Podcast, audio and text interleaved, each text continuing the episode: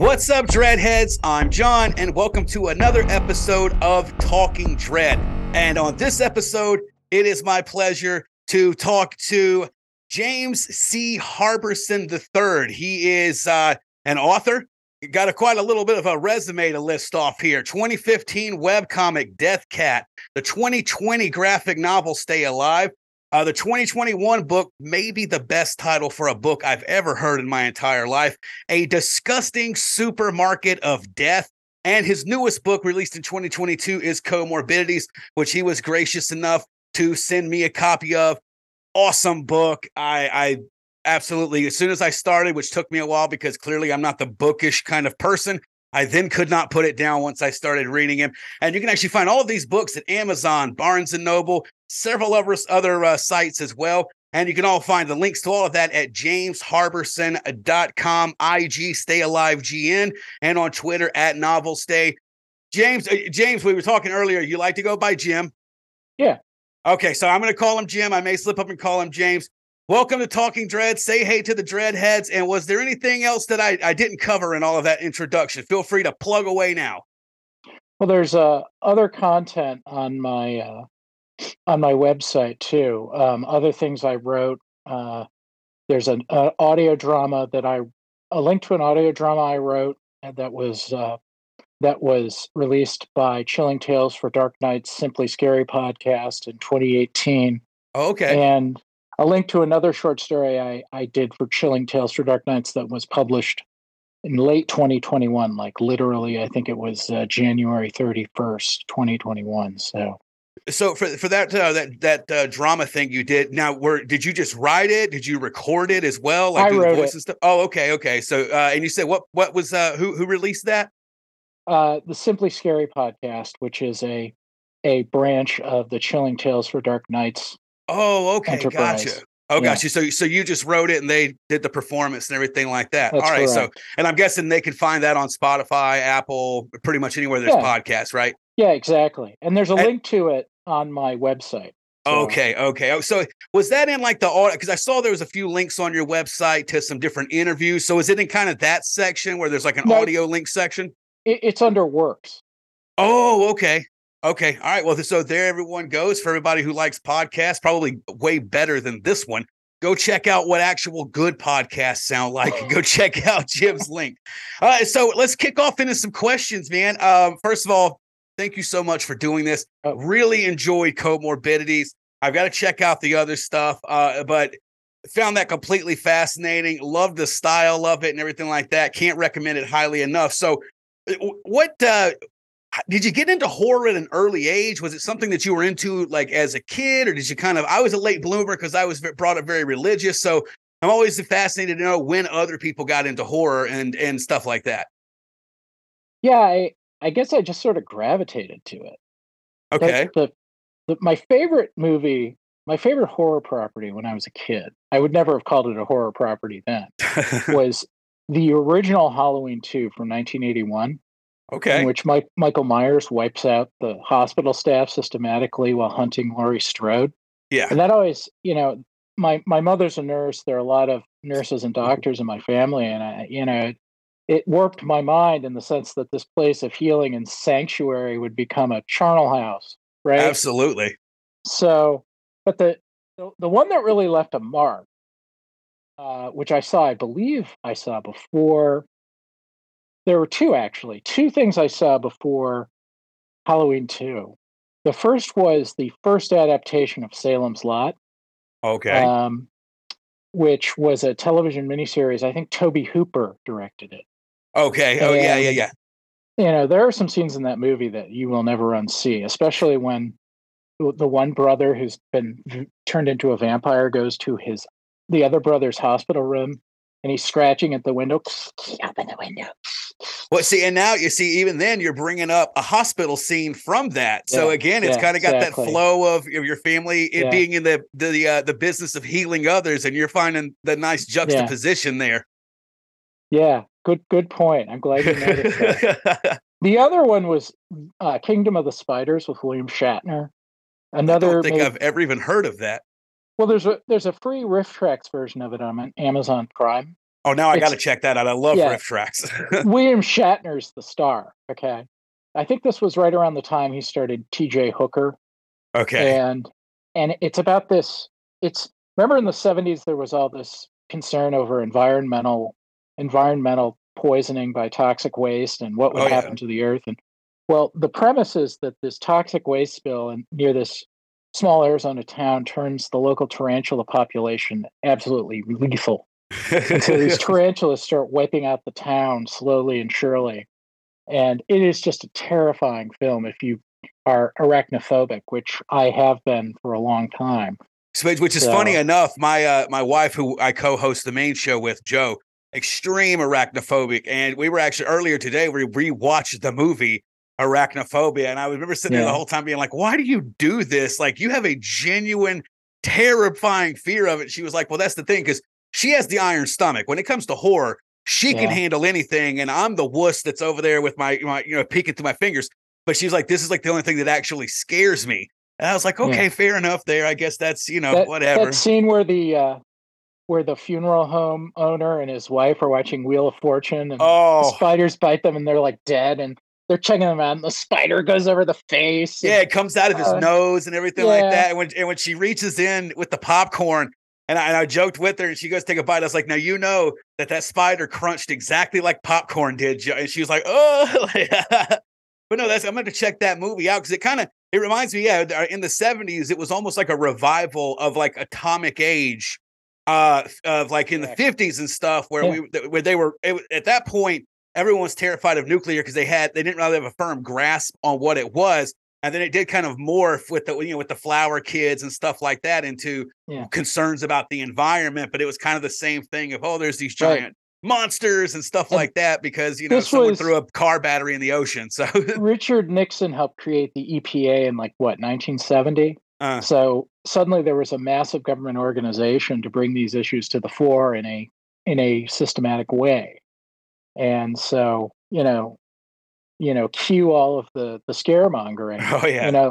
What is it? There's Squirm. There's one about worms. There's one about frogs. There's the piranha one, Is that the one that the piranha, they remade that or did a remake or something? 3DD. Yeah, I know. Yeah, because the only reason I paid any attention to it, I'm a big fan of Alexander Aja or something. He's a French director. He did High Tension. And then he did the remake of The Hills Have Eyes, which I loved that remake, one of the better remakes in my opinion. So I hadn't heard of him for a while, and then I found out he was doing that, and I was like, oh shit! What kind of favors do you now owe? So with your love of horror, I think a lot of people, usually if you have a big love of horror, it does affect you in some way as far as how you turn out as an adult. Whether that's creating, something within the horror community. Or, really having kind of a strong devotion to horror, if that's collecting, tattooing your body with it, stuff like that. So what made you decide to take your love and interest of horror and put it into the written word?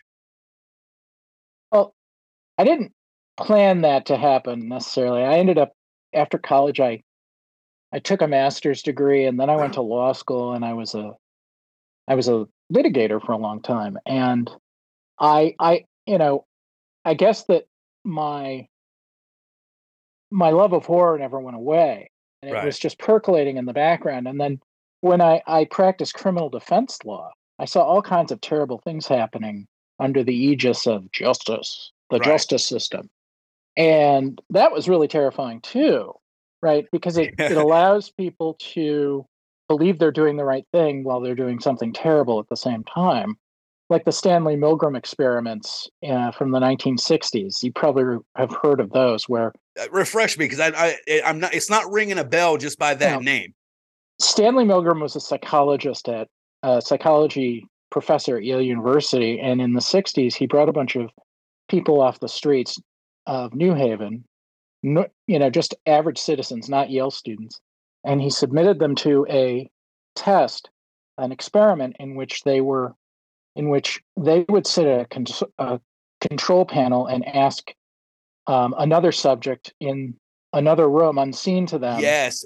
Okay. Yeah. And they were like, hey, they would, because of, and it was the whole thing of like, if you have enough authority, because they would shock them. or something like that. And they, you know, they would hear the screams and stuff and not want to, but because there was an authority figure present telling them that this is what they should. Okay. Yes, yes, yes. Okay. So now I am familiar with that then. Yeah. So I saw basically a whole class of people accused of crimes or people convicted as like a disposable class of people. Right. And, that sort of pushed me into writing. I started writing comedy and crime. I started writing screenplays. My first screenplay was a comedy crime revenge thing. And with my then co-author, I moved into horror, but I was always sort of, the things that scared me were, the ability of people to deceive other people into doing terrible things, but also the ability of people to, like I said before, to acquit themselves of any culpability in doing terrible things because they can point at a system or a structure that allows them to say, well, I was just following orders or what have you. And, that I don't write about that exclusively, but, it animated my sensibilities. And since I always loved horror, I figured, well, this would be a cool story. I always had ideas for like, what would be a fun horror story? What horror movie would I really like to see? Mm-hmm. I have a friend who's a professor of political science, and he's written a couple books, and he said, "What's the book you want to see written?" And so that's what I did. I wrote stories that I wanted to see that I hadn't really seen, or variations on well-developed tropes or styles of horror that I at least hadn't really seen before. So. And that's what animates me. It's like, what scares me? And it's difficult now. I mean, here's something that really scared me, really hit me hard. The other night, actually it was Wednesday, I think, I had never seen the full director's cut of Apocalypse Now. Oh, okay. Wow. And that was a shattering film. It really was. That scene where the machine gunner in the boat, just machine guns all these people, Vietnamese people who are blameless in this other boat because he's, terrified, trigger happy. Right. Stuff like that, where it just comes out of nowhere. There's a threat, but then it happens and it's irreversible and irredeemable. And, the ability of reality to just sort of surprise you with its own horror, it's like it's like a dog or a cat that's your pet, right? And dog, you love your cat, and suddenly they catch another animal and tear it apart, and it's like, suddenly nature discloses itself in the most horrifying and immediate way. Right. And you don't love your animal any less, but you're reminded of the fact that, this is the nature of reality. Right. You kind of got rocked from your safe space with them. You're like, oh, this is my companion. And then at the end of the day, you're like, oh no, it is still an animal. It is still very much capable of being an animal.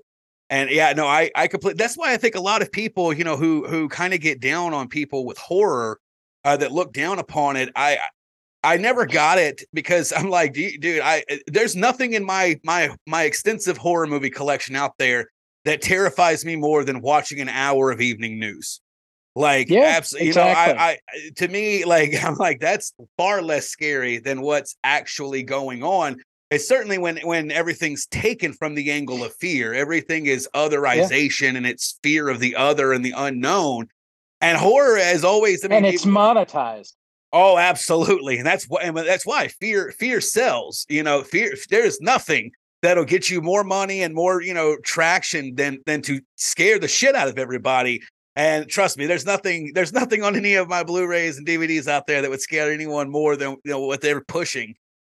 So I completely get you from that space. So before you started, did you always write as a hobby? I mean, obviously, you got a law degree, so you did a boatload of writing, papers and stuff like that. But did you write for fun or anything like that growing up? Or? I wrote a lot of nonfiction. When I was practicing law, I practiced law in California and Arizona and New York, and for a little while in the District of Columbia. And when I was practicing in Arizona, I was a freelance columnist for the Arizona Republic. So I wrote a bunch of columns, public policy type columns then, but I didn't really write any proper fiction that, you know, as an adult, something that, you know, I would be interested in getting published until about 2011. Okay. So when I decided that I wasn't, you know, being a lawyer was not something I was going to do forever. And, you know, I just sort of went from there, and I've been writing pretty consistently ever since. So. Right. So, I mean, I guess at least when it comes to the standpoint of writing fiction, who's some authors, you know, that maybe not so much that you necessarily kind of feel like you've got the same style as them. What inspired your style? Who inspired your style? You know, who do you find yourself, you know, once you're going through the final editing phase of one of your writings, you're like, oh, you know, there's a touch of so-and-so in there. Oh, that's how so-and-so would have written this. Like, what names come to mind when that happens? Well, Frank Miller, the graphic novelist. Big fan. First and foremost. I mean, when I read Dark Knight Returns in 1986, it just blew my mind. Yeah. Just blew my mind, especially the scene where the Joker poisons all the Cub Scouts with free cotton candy. You know, there's so much darkness in that, but it's lyrical and hilarious at the same time. Oh, he definitely, modern Batman fans owe everything about how dark Batman is to Frank Miller. Like, he completely put that on a whole other path when he did that. And since then, DC's just been making money hand over fist, you know, because it is a dark, twisted tale, and it's a fantastic read. Even if you're not into graphic novels, it's awesome. I also like another major contribution to my sensibility, and my writing style to a certain extent, were the EC comics of the 1950s, before the code, before the Comics Code Authority gilded them. And they did all these wonderful horror, science fiction, and crime stories. People have heard of these Tales from the Crypt, Weird Science, right? They did all kinds of stories, and they were always 5 to 7 pages, and they always had a twist ending, an ironic O. Henry ending, and I always loved that about that they were just, and they didn't take themselves too seriously. Sometimes they would break the fourth wall, but they were still terrifying often. And, you know, those went off. I read those a year after I read the Dark Knight, and that those two things helped cement my orientation and sensibility towards writing fiction in a way that everything that followed did not. I mean, there are other things I enjoyed, but those things really, you know, sort of set the foundation of what I would later be interested in. In terms of prose style, I really love James Ellroy, the crime novelist, okay, and also his work in The Big Nowhere and what was it? I think it was The Big Nowhere and White Jazz, where it's it's very truncated and powerful, and it's almost symbolic. It's so attenuated, but it's extraordinarily captivating at the same time. Excuse me. Oh, you're fine. And Raymond Chandler, I love his stuff. I also really enjoy William Gibson, the guy who wrote the Sprawl trilogy, Neuromancer. He more or less, he sort of created cyberpunk. Oh, okay. Gotcha. Well, he and Ridley Scott and the people who produced Blade Runner. Yeah. I'm not sure that you could properly say that Do Androids Dream of Electric Sheep by Philip K. Dick was cyberpunk. Maybe it was proto-cyberpunk. Right, yeah, but it was definitely far more pushed into that realm by the Blade Runner film, so much right, than Philip K. Dick actually kind of put it in there.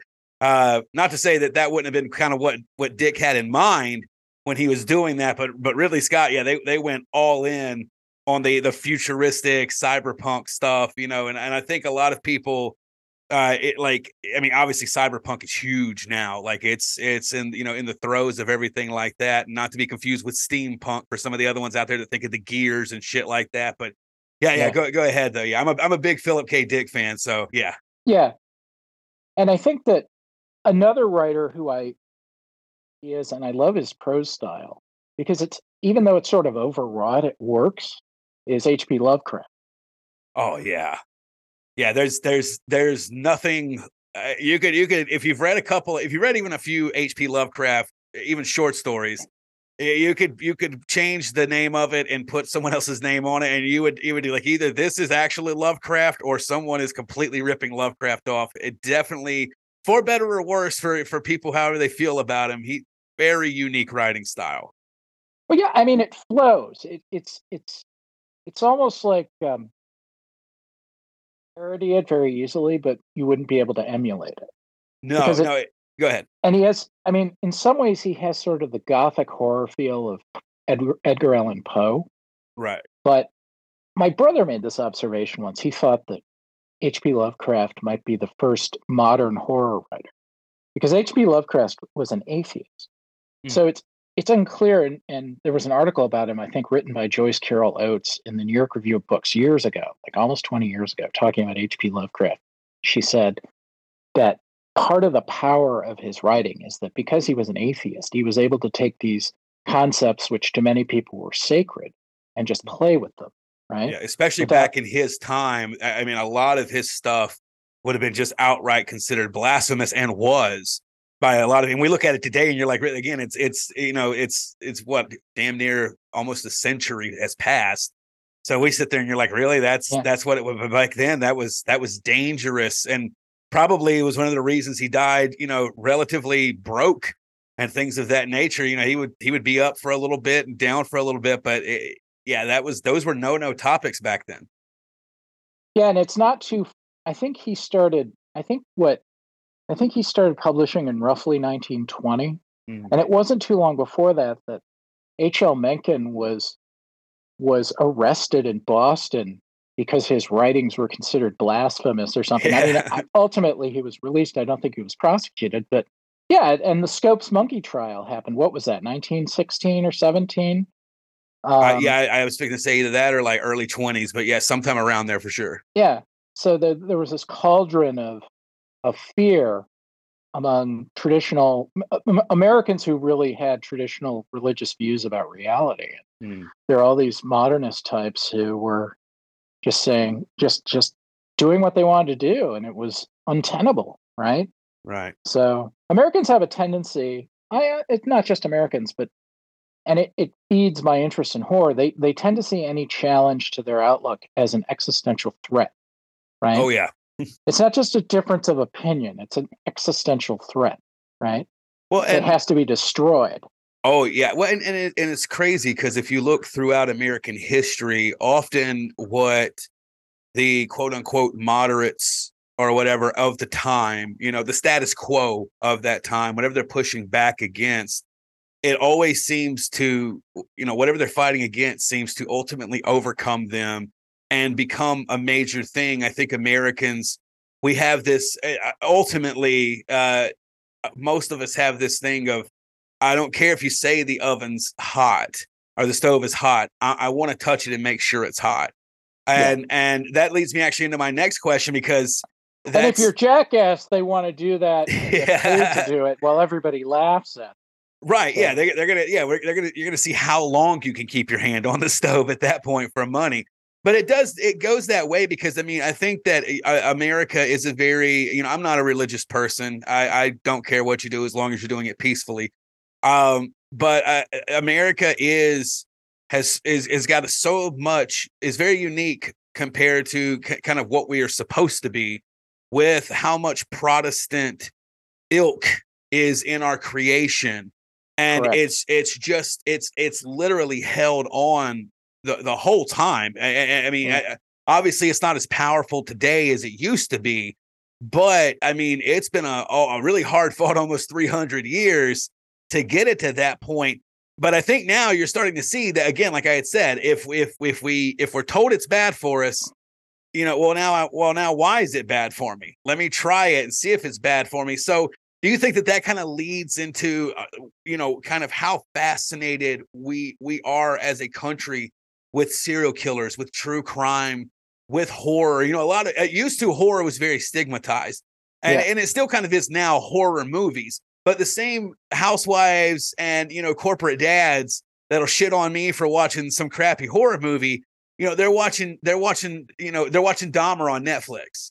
You know, yeah. they're watching, I've always, South Park used to call it informative murder porn or whatever. They're all about that. Like, they think it's crazy that, like that I'm excited about what I'm sure is going to be a terrible movie featuring Winnie the Pooh killing people. I'm the sick bastard, but you know, they're watching nothing but true crime, over dramatized stuff. I mean, do you think that that's, go ahead. It's funny because in some ways, you know, Nathaniel Hawthorne nailed the American character, at least the Puritan Protestant American character. In some ways, we're always going to be those Puritans scared shitless in the woods, right? Mm. Believing that the devil is around every corner. And I'm thinking about Young Goodman Brown, the short story he wrote, where the guy goes out into the woods. He puts his faith in a box. He goes out into the woods and meets the devil or something. Mm. And I think that what's really interesting is we have this fascination with the devil, with evil, you know, because our forebears were these extreme religious extremists who didn't think that the Christians in at least England were Christian enough. And I think that the English actually expelled them because they were too extreme. And so, however, when you merge that with the fact that we created our own culture, there, you know, we authored it in many ways, at least the settlers, the pilgrims, the people who came here as immigrants did. Mm-hmm. You know, American, what is America for is a question people ask. You know, what is America? And it's a work in, it's like jazz. It's like constantly being rewritten. And Benjamin Franklin himself noticed this in his autobiography. I think it was, he said he was a printer, and he said that the American character is like resettable type, right? Yeah. And so it's funny when this comes down to evil and what's forbidden. It's, you know, you get this, you know, morbid curiosity to begin with because we have this insane religiosity, but then we have this, you know, individuality, and so it's like, you're not going to tell me what I can't look at or read or watch. How dare you, right? Right. And so these things work together to make it so that, of course, we're going to be obsessed with true crime and horror and all this other stuff. I mean, I think horror is like the only recession-proof form of entertainment. Oh, yeah. Yeah, yeah. You could. There's always enough money. Because, I mean, you got to think about, I mean, some people would not believe the minute budgets that some horror is made, and you may sit there and be like, there's no way this made money. Well, yeah, if they made it for less than $10,000, I promise you it's made money. And because again, like even a lot of people, it's kind of like pizza. If you like pizza, you're like, yeah, I like pizza. I don't care if it's fresh. I don't care if it sat in the fridge all night. I like the pizza. Pizza's good. It's the same thing. Horror, you know, if you like horror, you like good horror, bad horror, you appreciate all of it. Well, I think Blair Witch Project was made for what, like $350,000 or something. No, it was under $1 million. Yeah, and well, $300 million. And I know Paranormal Activity, I think, was made for less than $25,000. I think they like rented the house for like a week, and it was all that. So I mean, and look at that. That franchise has probably pushing close to $1 billion in revenue at this point. Yeah. It's insane, but you know, and that's the great thing about horror like that is that you use the audience's imagination against them. Yes. Right. Because what you can imagine often is much more horrifying than anything that can be put on screen. One of my favorite horror movies is The Haunting from 1963, which is based on Shirley Jackson's novel, The Haunting of Hill House. Mm. And that is a wonderful horror film because it uses atmospherics to scare you, you know, and I don't think there's any blood, you know, there's nothing lurid about it. It's just terrifying because you go into this big creepy house and you know, it has a terrible backstory, and That's all you need to do. You know, the rest is just, you know, you use the audience against itself. Which makes sense, because if you think about it, when individuals are the most... Or for itself, since they want to be scared, right? Right, yeah. Oh, yeah, we go in there wanting to feel it, you know. But it's you know, we're the most vulnerable and scared when we're children. And most of us, when we're kids, we're not afraid that some boogeyman's going to bust into the door with a chainsaw. We're afraid of the hallway that's too dark. You know, we're afraid when the house creaks and we don't know what that is, what made that sound. So, you know, that's the kind of horror that's very, very effective and things of that nature. I wanted to get into real quick. I still have Michael Myers nightmares. Well, see, but even with him, he was so slow and unaggressive, especially early on. You know, even in the first movie, they refer to him as the Shape. You know, and that kind of plays into it, too. You know, often he was a figure in the dark and things of that nature. He wasn't going to chase after you. And he didn't have to. Like, he just was there. And that's I find terrifying as well. As we're getting kind of towards the end of this, I wanted to ask, because it seems like you kind of broke into writing based on your love of graphic novels with you did the webcomic of Death Cat and then Stay Alive.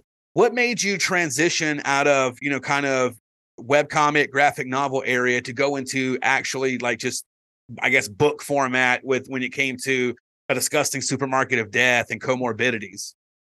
Well, part of it was I wanted to try out different media, you know, different ways to get your stories out. And the graphic novel, Stay Alive, took years to put together. It was a labor of love. And, you know, Death Cat didn't take quite that long, obviously. It took a month or two.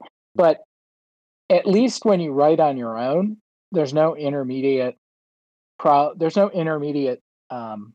you have to deal with. It's just you write it down and then you refine it and you see where you put it out into the world and see where it goes. Right. So, I mean, I enjoy writing screenplays because I'm more visually oriented, but I think, you know, I also enjoy writing what I've written. I tend to write short because I tend to think that horror works best, not always, but generally works best when it's short. It's so pungent. Now, there's three stories in Comorbidities, if I'm remembering correctly. Right. How many are in A Disgusting Supermarket of Death? 22. Okay, so those are much shorter stories in there. Okay. Correct. Yeah. And that's how I prefer it. I mean, like the old EC comics, 5 to 7 pages, bang, bang, bang, bang, you know. And I think that horror and comedy are particularly suited to this because you have to maintain a certain tension. Right. And it's difficult to maintain tension over a long period of time. You can, I mean, or you can make it into a more brooding or reflective sort of philosophical thing like The Shining or The Exorcist. But generally speaking, most horror you will find is not going to go past probably an hour and 45 minutes, you know, because it's a difficult thing to keep that tension going. Right. Yeah. Well, and I agree. It's draining to watch.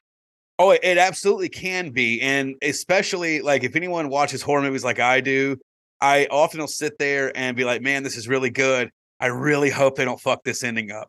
Because horror is notorious for doing everything good, and then it's like they get to the last 10 pages and they go, oh shit, we have to wrap this up and we may need to leave room for a sequel. Does anybody have an idea? And then it's just throwing at the wall, see what sticks. But I like the way that you say that about the short story, because I mean I'm 38. I still think one of the most effective horror books of all times is Scary Stories to Tell in the Dark. By what was it? Schwartz. I forget. Alvin Schwartz. Yes. And the drawings are still to this day horrifying. They're some of the creepiest drawings I've ever seen, but it is that way. I forget. I recently bought, I think I was at a Barnes and Noble. Actually, I think I was at a Second and Charles, and they had the compendium that had like all three of them all in one big thing. And this was a few years back, and I was with my eldest. I think at that point he was like maybe 10. And he was like, what is that? I was like, this was in the public library at my elementary school. And you know, my severely religious mother had no idea they would have something in there like this. So this was like actually one of the first horror things I got to experience. And he was flipping through it and he was like, they let you read this then? I was like, right? I was like, isn't that messed up? Look at that shit. And but I think that's why it works. I am not the biggest. Again, especially like you say with horror, it has its welcomed period. You know, 90 to 110 minutes is perfect. And yeah, if you're asking me, and I'm sure all the Stephen King and Kubrick, or not Kubrick, Kuntz fans out there would slay me for this. So a lot of the reason why I don't read a lot of that stuff is like the tension dies and then rises and dies and rises and stuff. So it's just not my forte. So yeah, no, I think that's all. That's one of the reasons I was able to get through Comorbidities very quickly. I probably hadn't read a full book in years, but it was one of those things where I would sit there and be like, oh wow, this is about to wrap up. Shit, okay, cool. Let's keep going. I'll wrap up this first story and then I'll go to bed. You know, I liked that feeling. Yeah, I think that's the best delivery device or way to deliver horror. You know, it's something, it's like getting punched in the face by, or, you know, what is it? There was some famous political columnist who said that a conservative is a liberal who gets mugged by reality. You know, I think that's an interesting metaphor, and I like to apply it to horror. You know, it's like horror is a punch in the face that comes out of nowhere. Yeah. You know, or even if it comes out, even if you sort of know it's coming, if it's unexpected, then it's still going to be horrific. So, right. You know, and it's, you know, that way, if you make it, if it's not a punch in the face, you know, because a punch in the face is a punch in the face, right? Yeah. There's nothing like it. It's like there's a whole education in being punched in the face. Yeah, that's the whole premise of Fight Club. You know? Right. Exactly. And so that's the best way to experience horror. That, and I wanted to add humor. Horror without humor to me is generally not appealing because, like you said, the evening news, the real world is more than horrific enough. Yeah. And simply doing horror for the sake of horror and showing terrible things, even if they are, you know, well presented and novel, it feels like pornography. You know, it's like, you know, it's not that interesting because there's nothing lyrical about it. There's nothing artistically redeeming about it, potentially. I mean, sometimes there is, but most of the time, my two favorite horror films, accordingly, are Return of the Living Dead from 1985. Great one. And also Reanimator from 1985.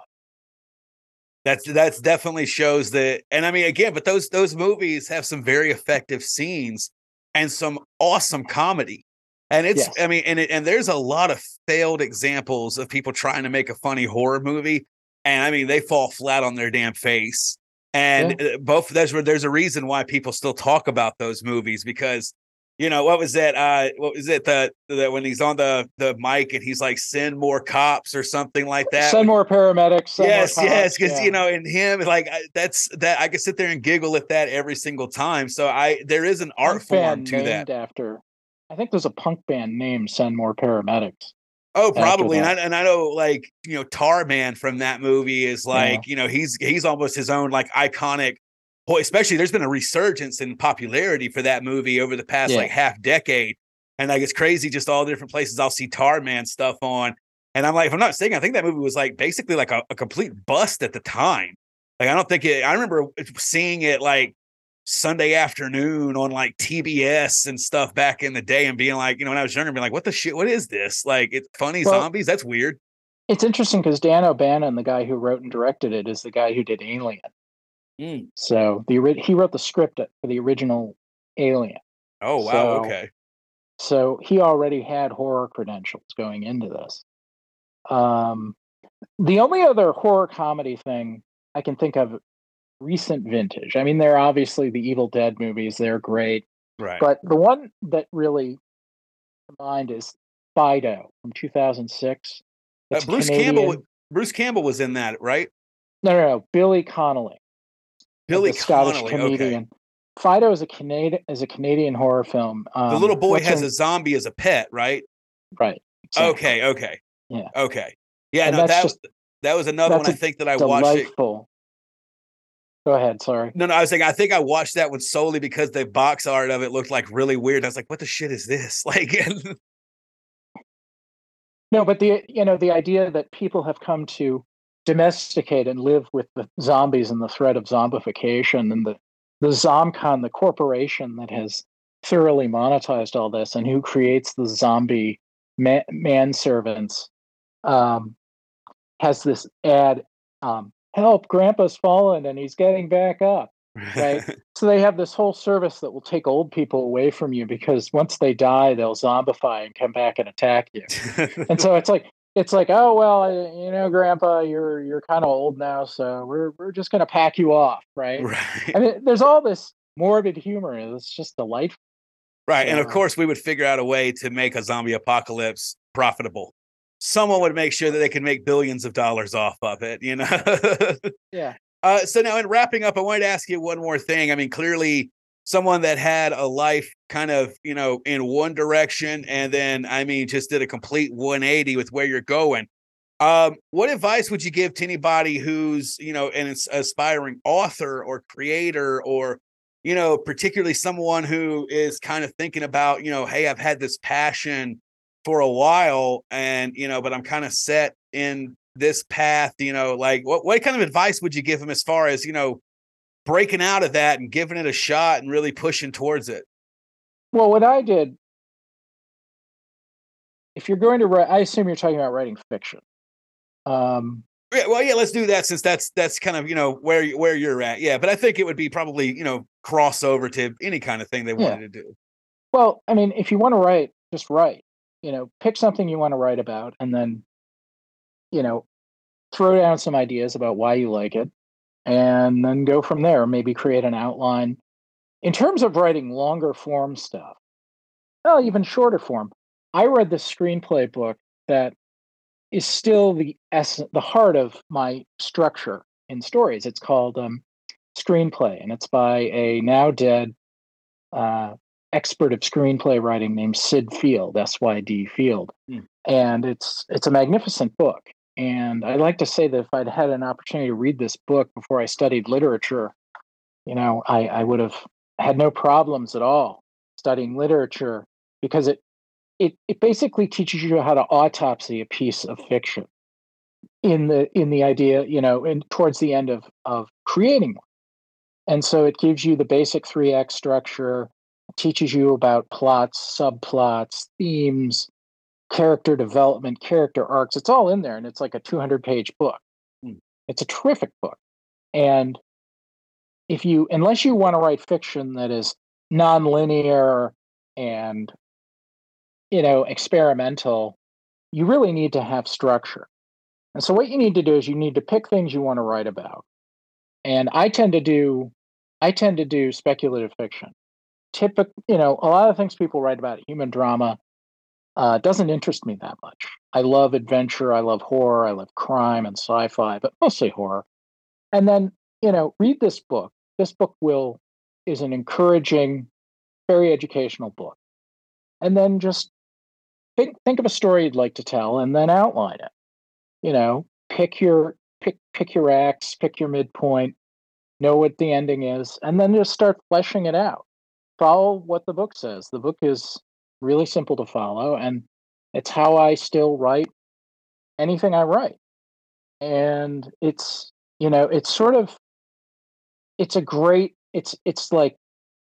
wouldn't say screenplay writing for dummies, but it's simple. The instructions are simple. And even though it's for screenwriting, you can use it for any kind of long form creative writing, right? Because the structure is the structure. And you'll find there's even a book. I think that there's at least one book that suggests that, and I'm sure there are other people who have observed this. The 3-act structure is a universal concept. Right. So this book applies it to screenwriting, but it's it's something that can be applied to any kind of creative writing. And the reason that is valuable is that it gives you a framework to think about how you want to tell your story. Right. And it takes a jumbled mass, at least in my experience, of ideas and possibilities and gives you something to hang it all on. and then a method of figuring out how you want to tell it, what you want to include, what you want to leave out. And if you read this book and follow what it tells you to do, you'll be 90% of your way there to actually, the last 10% is the hardest, actually writing the thing. But, right, you know, it gives you a good way to organize your thoughts and to clarify your thinking about how you want to write your story. Well, and I'll even say this, the last episode of Talking Dread, I was talking to filmmaker DJ Remark. There we go. I don't know why his last name was skipping me. And he he's getting ready to do his first feature length. And I told him, I was like, I think it's very important for people to realize that it's, and particularly in writing, I think a lot of people get inundated with the fact that, oh, I've got to write 200 pages. I've got to write 300 pages. No, you don't. Like, there's authors that have made entire careers out of compilations of short stories, you know, and I was telling him, I was like, I think a lot of people really need to start realizing there's nothing wrong with making a 10-minute film. You got to start somewhere. And, you know, and I had watched several of his short films, and it was crazy, you know, from film to film, how much better his films were looking. And it was solely because he had made one. And I mean, you know, you sit there and think, even with coming from A Disgusting Supermarket of Death, where you had 20 plus short stories in there, to then go into Comorbidities, where you have 3, and, you know, so they're longer form stories. But, you know, I think, I mean, do you agree with that people really need to quit worrying so much about being the next 500-page Stephen King author? I rarely read fiction that justifies its length. Right.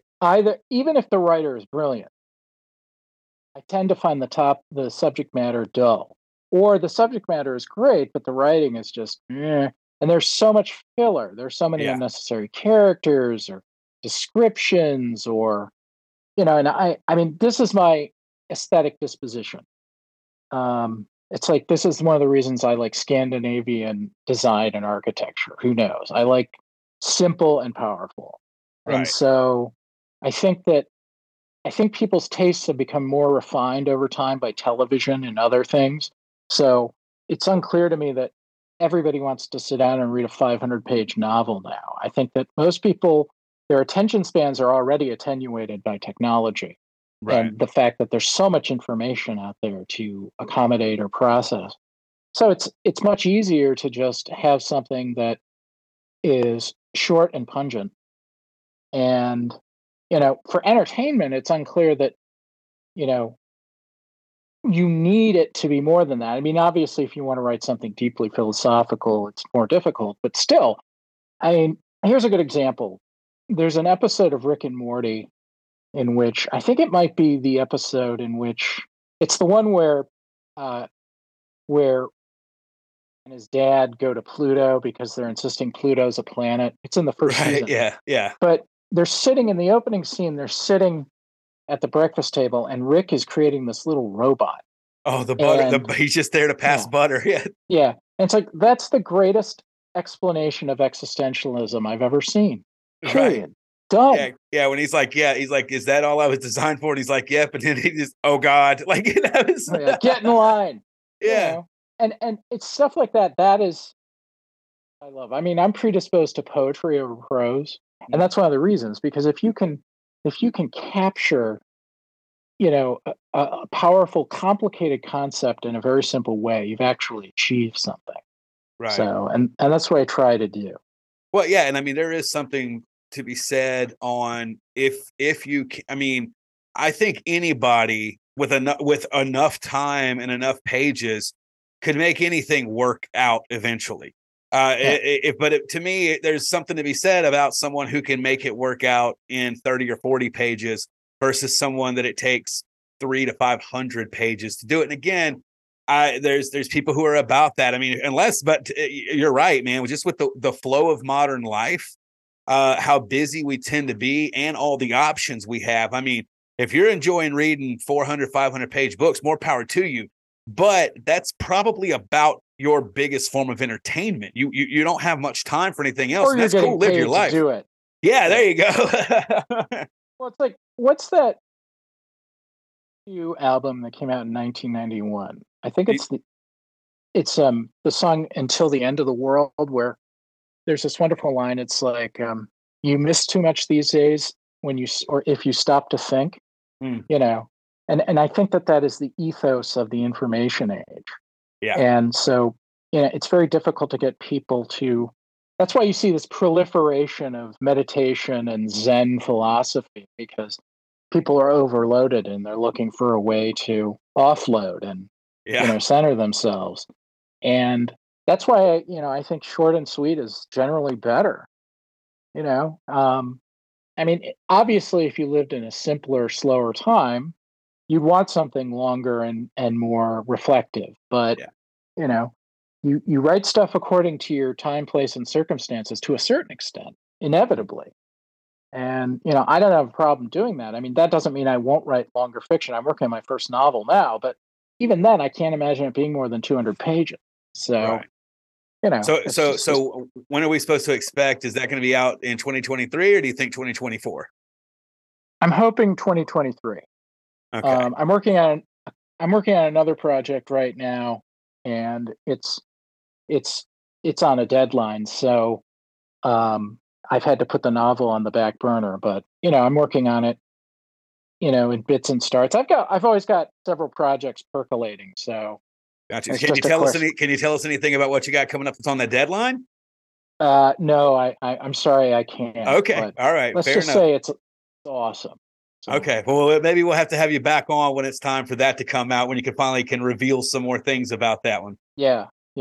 Well, that'd be awesome. Thank you, Jim. I thank you so much for setting out this time and talking to me and the Dreadheads. Again, everyone who's listening, you can visit jamesharberson.com. It's got links to all of his works where you can buy them. Highly recommend. If any of his other stuff is as good as Comorbidities, you need to own the entire catalog that this guy has put out. Cannot recommend Comorbidities enough. I was a joy. And the art style, by the way, the art styles that you use, I love it. Just even the cover of Comorbidities immediately made me want to read it. Our artist is Stephen Baskerville, and he is an extraordinary. I mean, he's self-evidently a genius, and he is a British.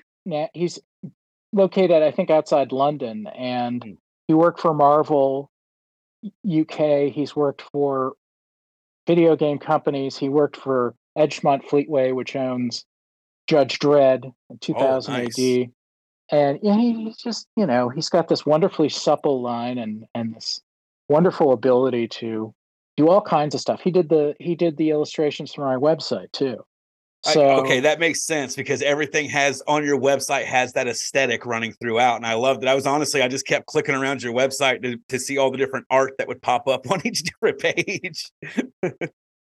Yeah, so his website, I think, is carbonmade.com.